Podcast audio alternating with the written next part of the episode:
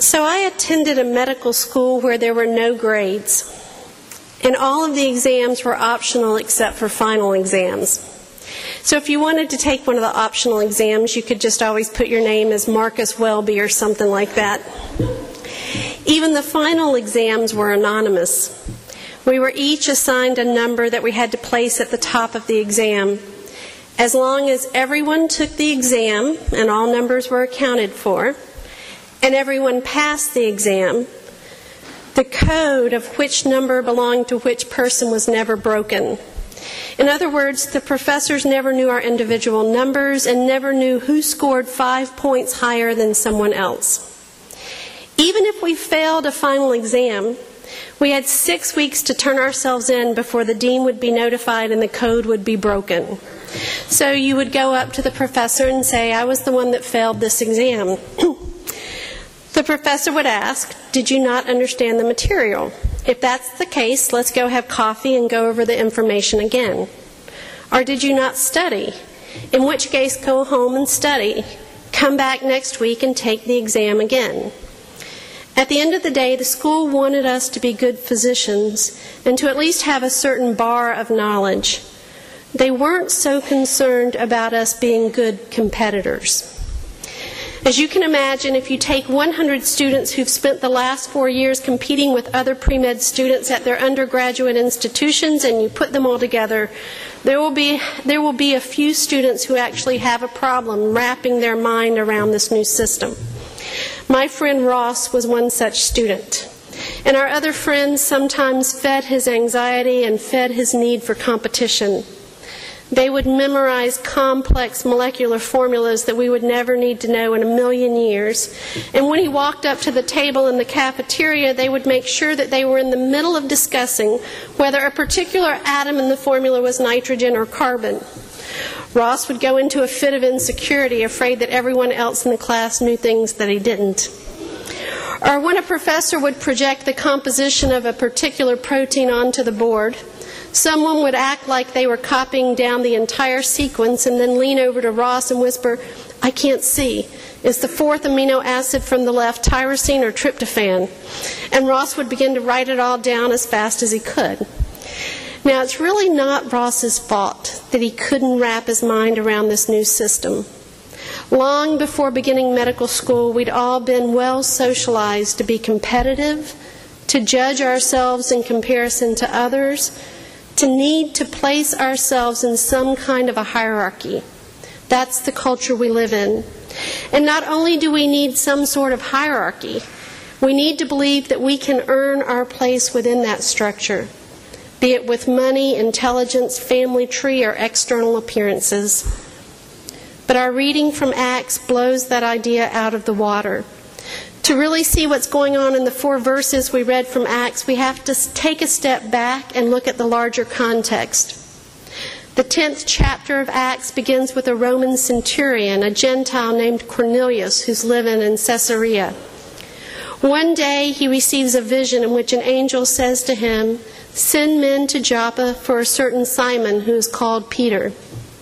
So, as two of Cornelius's slaves are approaching the city of Joppa in search of Peter, the story then cuts to a hungry Peter praying on the roof of a house. And while he's praying, Peter falls into a trance and he also receives a vision. His vision is that of a large sheet that comes down from heaven, full of four footed creatures and reptiles and birds. And a voice says to Peter, Get up, Peter, kill and eat. To which Peter responds almost a little defensively, By no means, Lord, for I have never eaten anything that is profane or unclean. But the voice comes back with a gentle reproach What God has made clean, you must not call profane. As Peter tries to figure out what to make of all of this and what is the perfect timing of the Holy Spirit, the men from Cornelius's household knock on the door.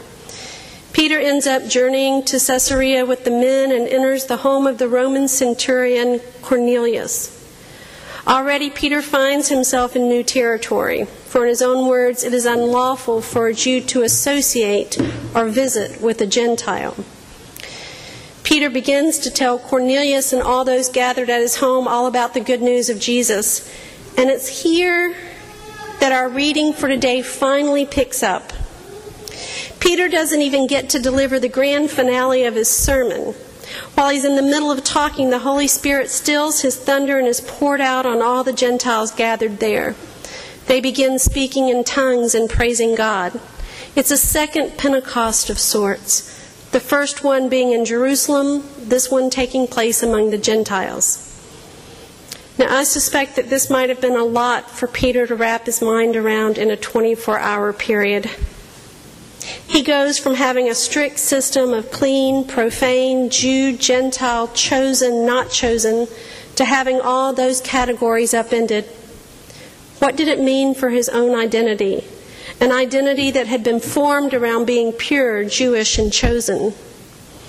It hadn't been all that long ago that Peter's own inclusion among the Messiah's inner circle might have seemed to be stretching things a bit. A fisherman, no relation to the priests or scribes, most likely very little education. How quickly Peter becomes the establishment in this new community, only to then find another group knocking at the door. The problem is that we always think we've earned our place at the center, not realizing that in God's economy of grace, the center is everywhere and it's always a gift. The whole Bible is leading us to this earth shattering understanding.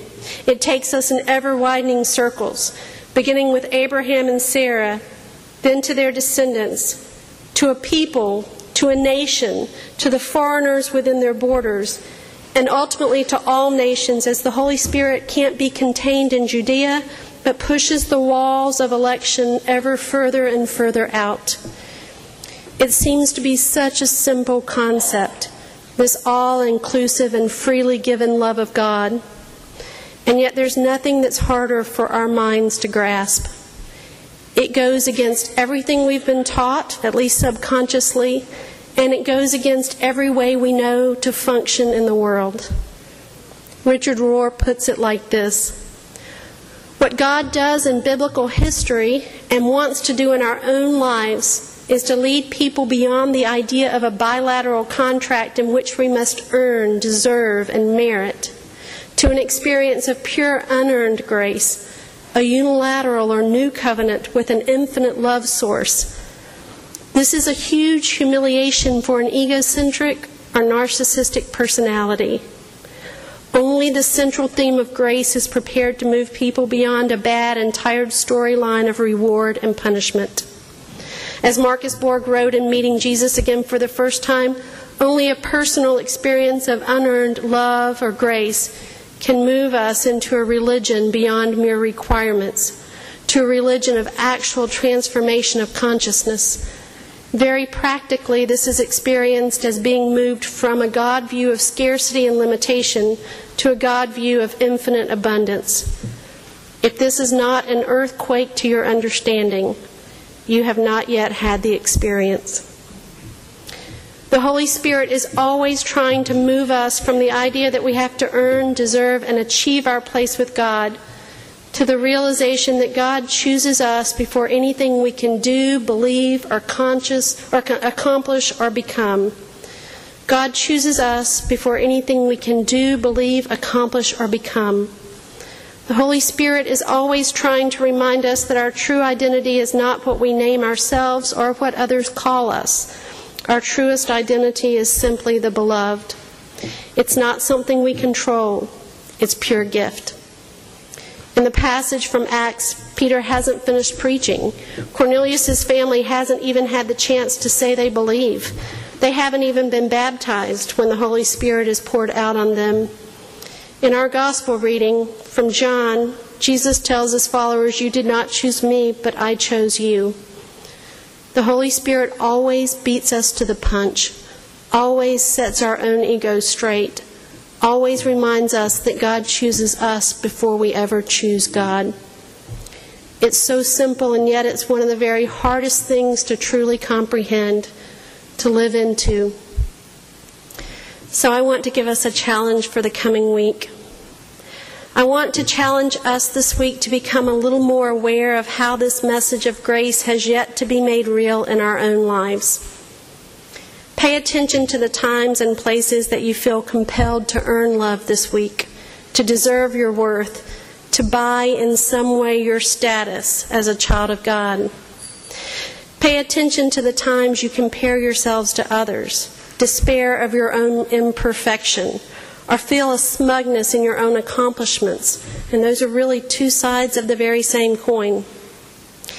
When you experience that catch of the ego, take some deep breaths and hear the words of Jesus. You did not choose me, but I chose you. Any following of commandments, any loving of our neighbor, it all flows freely out of that bestowed chosenness. It never precedes it, precedes it. There are no prerequisites to grace. There are no prerequisites to grace. Let that sink in for a while. It's enough to shake up our whole world.